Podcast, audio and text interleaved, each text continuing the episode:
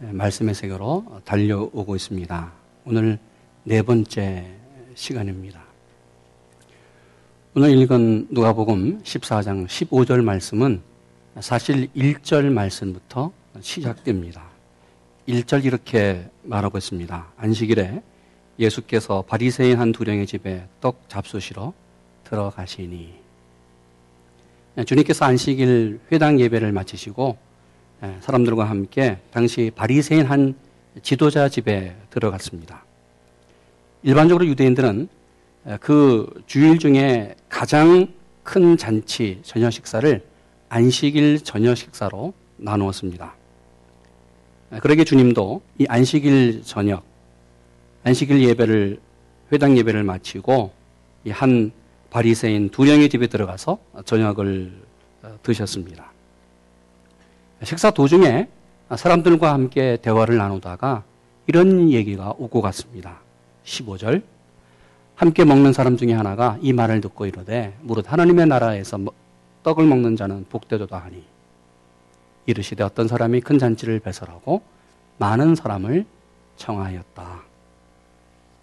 오늘 본문 말씀을 이해하려면 특별히 예수님의 말씀을 이해하려면 당시 유대인들의 식사 습관과 그리고 잔치 관습을 잘 알아야 합니다.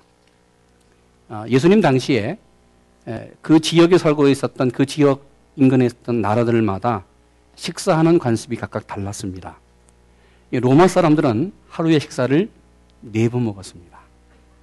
참 많이 먹었어요. 아마 나라가 부강하기 때문에 그런 것 같기도 하지요. 그 전 시대를 지배했던 헬라 사람들은 아침, 점심, 저녁 세 끼를 먹었습니다.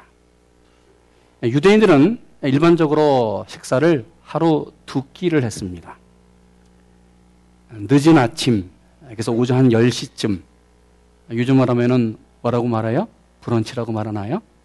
예, 늦은 아침에 식사를 했습니다. 그리고 해가 진 다음에 저녁을 먹었습니다. 전통적으로 성경에 말하고 있는 식사, 잔치, 이 말은 저녁 식사를 말합니다. 우리가 아는 것처럼 유대인들은 한 집안에 3세대가 살았습니다. 아주 대가족을 이루며 살았습니다. 그러게 이 잔치는 모든 가족들을 다 초청하는 잔치였습니다. 뿐만 아니라 이 큰 잔치, 성대한 잔치는 동네 사람들을 다 초청하는 잔치였습니다. 집주인은 잔치를 배설하고 두 번 초청합니다. 첫 번째 초청은 잔치가 있기 전 한 일주일 전쯤 종들을 보내서 사람들을 보내서 잔치를 알립니다. 그러면서 정중하게 초대해요. 이때 이 초청을 받고 거절하지 아니하면 생각하기를 아, 이 사람은 이 잔치에 올 것이다. 그래서 예스하는 것을 알고 숫자에 맞춰서 음식을 준비합니다. 두 번째 초청은 해당 당일, 잔치가 벌어지는 해당 당일에 집주인이 다시 사람을 보내어서 손님들을 아주 정중하게 그리고 예를 갖추어서 어, 초청을 합니다. 그러기에 17절 잔치할 시간에 그 청하였던 자들에게 종들을 보내어 가로되 오소서 모든 것이 준비되었습니다. 오늘 누가복음 14장 말씀은 마태복음 22장에도 나옵니다. 마태복음 22장에 더 자세하게 나와요. 그 내용을 보면 좀 더 구체적으로 잔치를 열었던 사람이 누구였느냐? 임금이었습니다. 어떤 잔치였느냐? 아마 자녀들 가운데 결혼식, 그래서 혼인 잔치를 열었습니다. 그러나 누가복음과 마태복음은 이 잔치에 대해서 말하면서 천국 잔치, 하나님 나라의 잔치에 대해서 말합니다. 그러게 이 잔치를 연 사람은 오늘 본문에 나오는 그 어떤 사람은 누구였는가? 그 분은 하나님이었습니다. 하나님이 이 잔치를 열었습니다.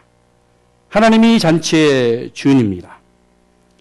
하나님은 지금도 천국 잔치를 열어놓으시고 세상 모든 사람들을 이 잔치에 부르시고 초청하고 계십니다. 그러게 부모는 이 말씀을 통하여 주님께서 우리에게 주신 말씀은 바로 하나님의 나라와 교회가 어떤 곳인지를 구체적으로 보여주고 있습니다. 왜요? 교회는 구원의 잔치, 생명의 잔치, 바로 소망의 잔치, 은혜의 잔치가 있는 곳입니다.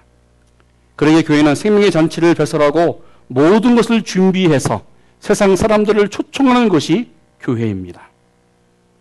교회는 그리스도의 구원의 은혜를 맛보는 것입니다.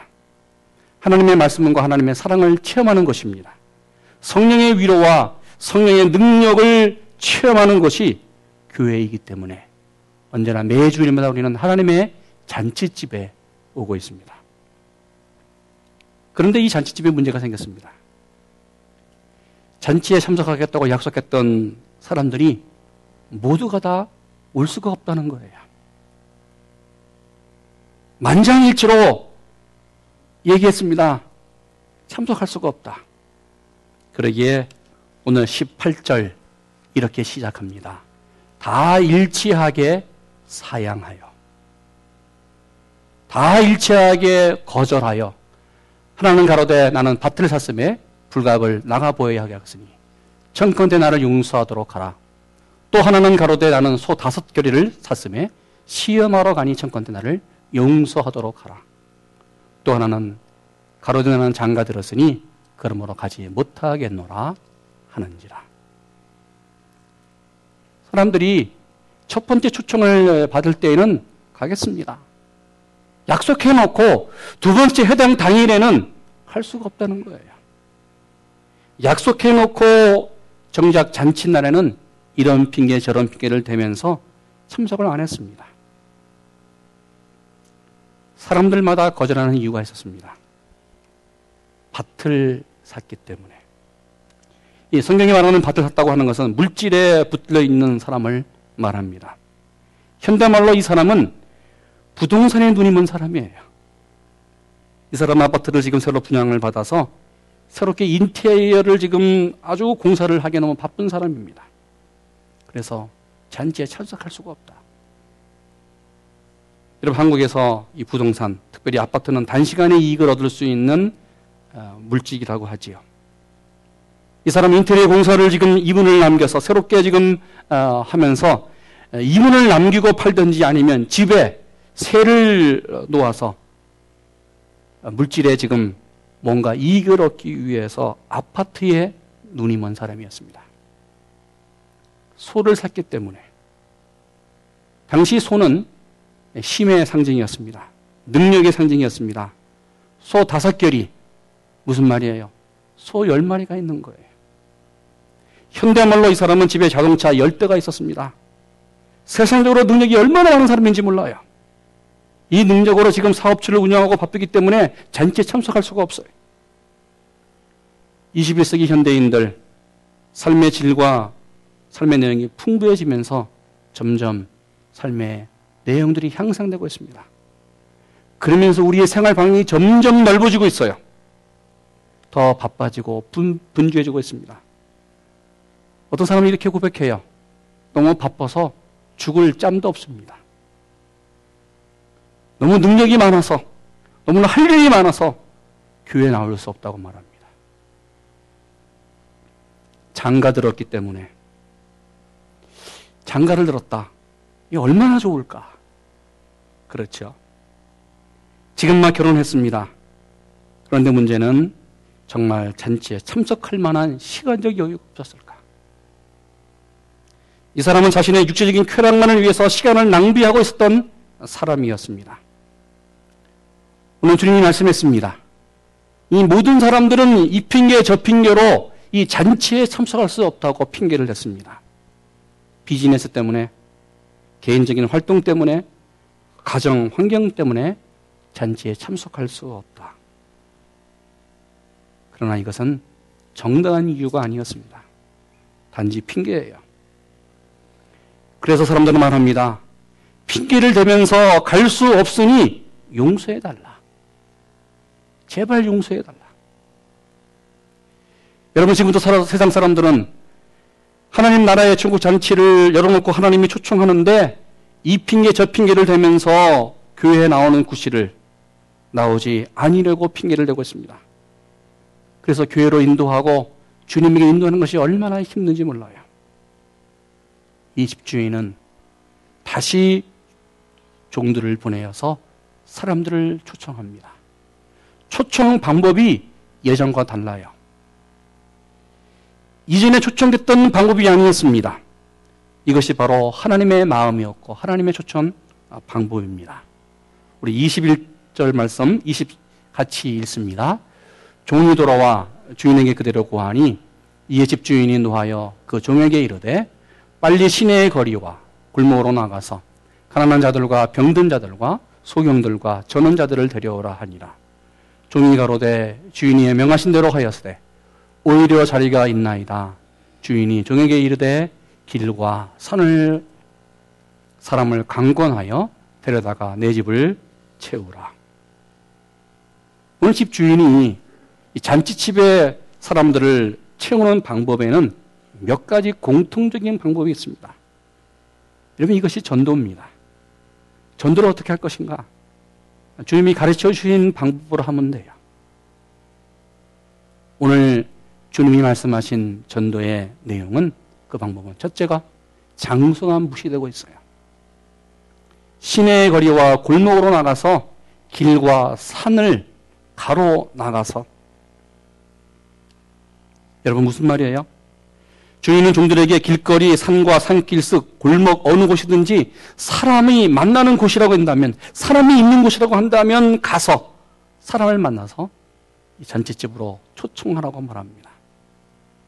세상에 나가서 사람을 만나는 곳, 어디든지 가서 만나는 그곳에 이 잔치, 이 집으로 초청하라고 말합니다. 특별히 이 산울가라고 하는 것은 그 당시에 사람이 살고 있는 곳이 아니에요. 그런데도 거기까지 가서 그 장소까지 가서 사람이 있든지 없든지 하여튼 간에 사람이 있는 곳을 생각하는 그곳에 가서 사람을 만나 잔치집으로 데려오라고 말합니다.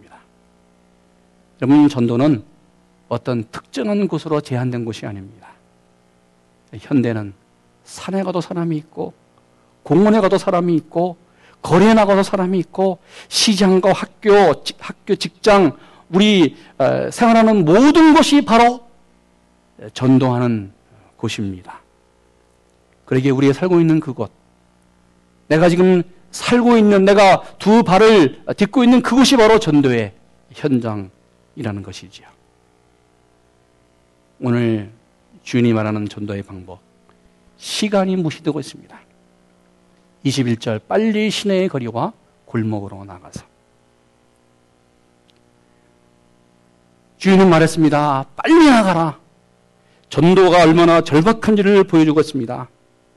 빨리 나가서 사람들을 집으로 데리고 오라. 이러면 전도는 내일 할 일이 아니에요. 오늘 해야 됩니다. 왜 오늘 해야 돼요? 여러분, 지금이 가장 우리에게 중요합니다. 내일은 약속된 시간이지만 보장이 되어 있지 않습니다. 내일 나에게 어떤 일이 일어날지 몰라요. 그러니 항상 지금이 내 인생의 마지막으로 생각하고 바로 하나님이 원하시는 그 일, 천하보다 귀한 생명을 전도하고 구하는 일을 오늘 하는 여러분 되기를 축원합니다. 미국의 영성 목회자 필립 브룩스 목사가 이런 일을 했습니다. 그가 임종할 때에 사람들의 방문을 일절 받지 않았습니다. 그런데 친한 친구였던 잉글스 변호사 이 한 사람만 그의 임종 마지막 시간에 임종을 어, 보게 했습니다. 친구였던 잉글스 변호사가 브룩스 목사 임종을 앞두고 집에 가서 방문하면서 감사를 표현해요. 이 감사에 대해서 브루스 목사가 잉거스의 손을 잡고 말합니다. 여보게 다른 친구들과는 천국에서 다시 만날 것 같아서 특별히 따로 그 사람들을 초청하지 않았네. 그런데 당신과는 아무래도 천국에서 내가 만나 보지 않을 것 같아. 이 사실이 내 마음을 너무 아프게 하네. 천국에서 난 당신을 만나고 싶네. 난 정말 당신을 만나고 싶은데 오늘 이 시간 예수님을 영접하고 예수님을 아, 믿는 것이 어떻겠나. 정말 예수님을 믿기 원하네. 부르스 목사는 임종 마지막 순간까지 사랑하는 친구 잉글스 이 변호사의 두 손을 잡고 포기하지 않고 주님을 전하고 전도했습니다. 오늘 집주인은 시간의 제한이 없었습니다. 언제까지 해요? 이 잔치집에 자리가 채워질 때까지 했습니다. 시간의 제한을 두지 않았습니다. 낮에도 밤에도 사람들을 찾아 나가서 잔치집으로 초청했습니다. 여러분 낮에는 밝아서 좋아요. 전도하기가. 밤에는 분위기가 있어서 좋아요. 그래서 전도는 제한이 없어요. 시간 제한이 없어요.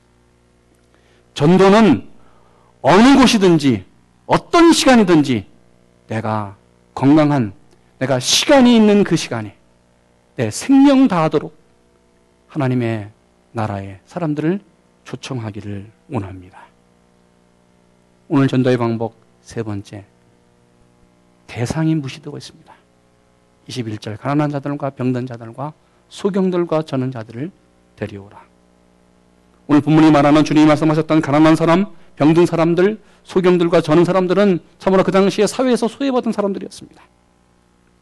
바로 하나님의 나라가 이런 사람들의 것이었습니다. 그러게 집주인은 누구나 다 이 사람 모두를 초청합니다. 그러게 전도 대상에는 세상 신분이 무시하고 계급이 학벌이 무시됩니다. 하나님의 나라는 누구나 다 올 수 있는 곳이에요.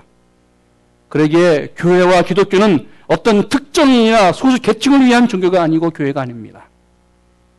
교회는 문이 낮아야 돼요. 문턱이 낮아야 돼요. 누구에나 다 오픈되어 있는, 누구에게나 다 열려져 있는 곳이 교회입니다. 그래 교회는 모든 사람들이 다 들어와서 건강한 사람이든지 아픈 사람이든지 있는 사람이든지 없는 사람이든지 배운 사람이든지 못 배운 사람이든지 모두가 다 들어와서 하나님을 만나며 하나님을 체험하는 곳이 교회입니다. 오늘 전도의 방법, 그 방법이 무시되어 있습니다. 이제 선자 말합니다. 사람들을 강권하여 데려다가 내 집을 채우라. 강권하여 이 말은 팔을 비틀어라. 이런 뜻이에요. 사실 이 말은 굉장히 도전적인 말입니다. 무슨 말이에요?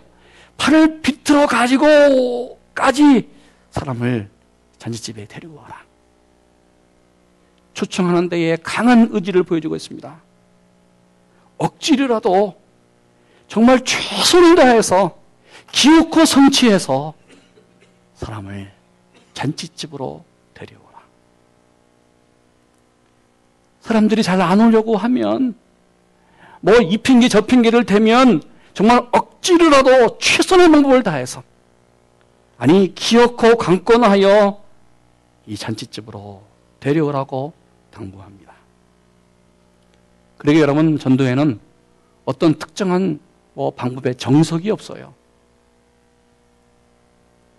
이렇게도 해보고 저렇게도 해보고 가장 알맞는 방법 아니 이 방법이 안 되면 다시 다른 새로운 방법을 통해서 정말 하나님이 원하시는 하나님의 심정을 갖고 사람을 하나님의 나라 천국으로 인도해야 됩니다. 그래서 강권하라 강권하다 이 말은 그 사람의 영혼을 바라보면서 정말 그 사랑을 뜨겁게 사랑하고 집요하게 간절하게 권하는 그러한 마음으로 강권해서 교회에 채우라고 말합니다. 여러분이 강권하여 이 말이 자녀 교육에도 자녀를 키울 때도 해당이 되더라고요. 시카고에 있는 제 조카 아이가 아주 오래전에 한 15년 됐나요? 10년 전에 딸을 낳았습니다. 제가 이미 할아버지입니다. 이 손녀 아이가 말이죠, 본인데, 아, 예쁜데, 밥을 잘 먹지 않아요. 이 제 조카 아이가 이 밥을 그냥 들고 다녀요. 이 밥 먹는 것이 전쟁이에요. 제가 옆에 보면서, 아, 저렇게 힘들게 무슨 밥을 먹이나 좀 굶기지. 그런데도 얼마나 강권적으로 밥을 먹이는지.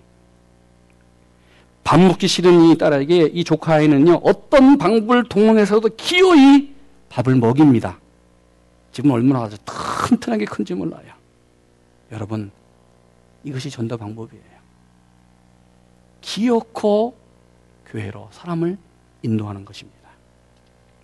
꿀벌은 10g의 꿀을 채취하기 위해서 6만 송이의 꽃을 찾아다닌다고 합니다. 꽃 한 송이를 60번 왕복하면서 꿀을 따와요.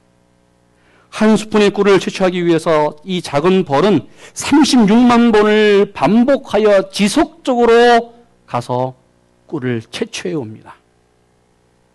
작은 저 미물 꿀벌을 통해서 우리 자신을 한번 살펴볼 내용이 있습니다. 천하보다 귀한 영혼을 위해서 나는 얼마나 애쓰고 있는가. 영국의 존 스토트 목사는 전도하지 않는 죄라는 그의 책에서 이렇게 말합니다. 복음을 말하지 않는 침묵하는 것은 바로 죄다. 복음을 증거하지 않는 침묵은 죄에 해당된다고 정의했습니다. 여러분 교회는 잔치집입니다. 그러니까 매질 구원의 잔치, 은혜의 잔치, 생명의 잔치, 천국 잔치가 있는 곳이 하나님의 집 교회입니다. 하나님이 우리에게 말씀한 것입니다. 길과 산을로가로 나가서 사람들을 강권하여 들여다가 내 집을 채우라. 여러분 아직도 빈자리가 많습니다. 사람들을 강권하여 하나님의 집 교회에 가득 채우는 우리 되기를 축원합니다.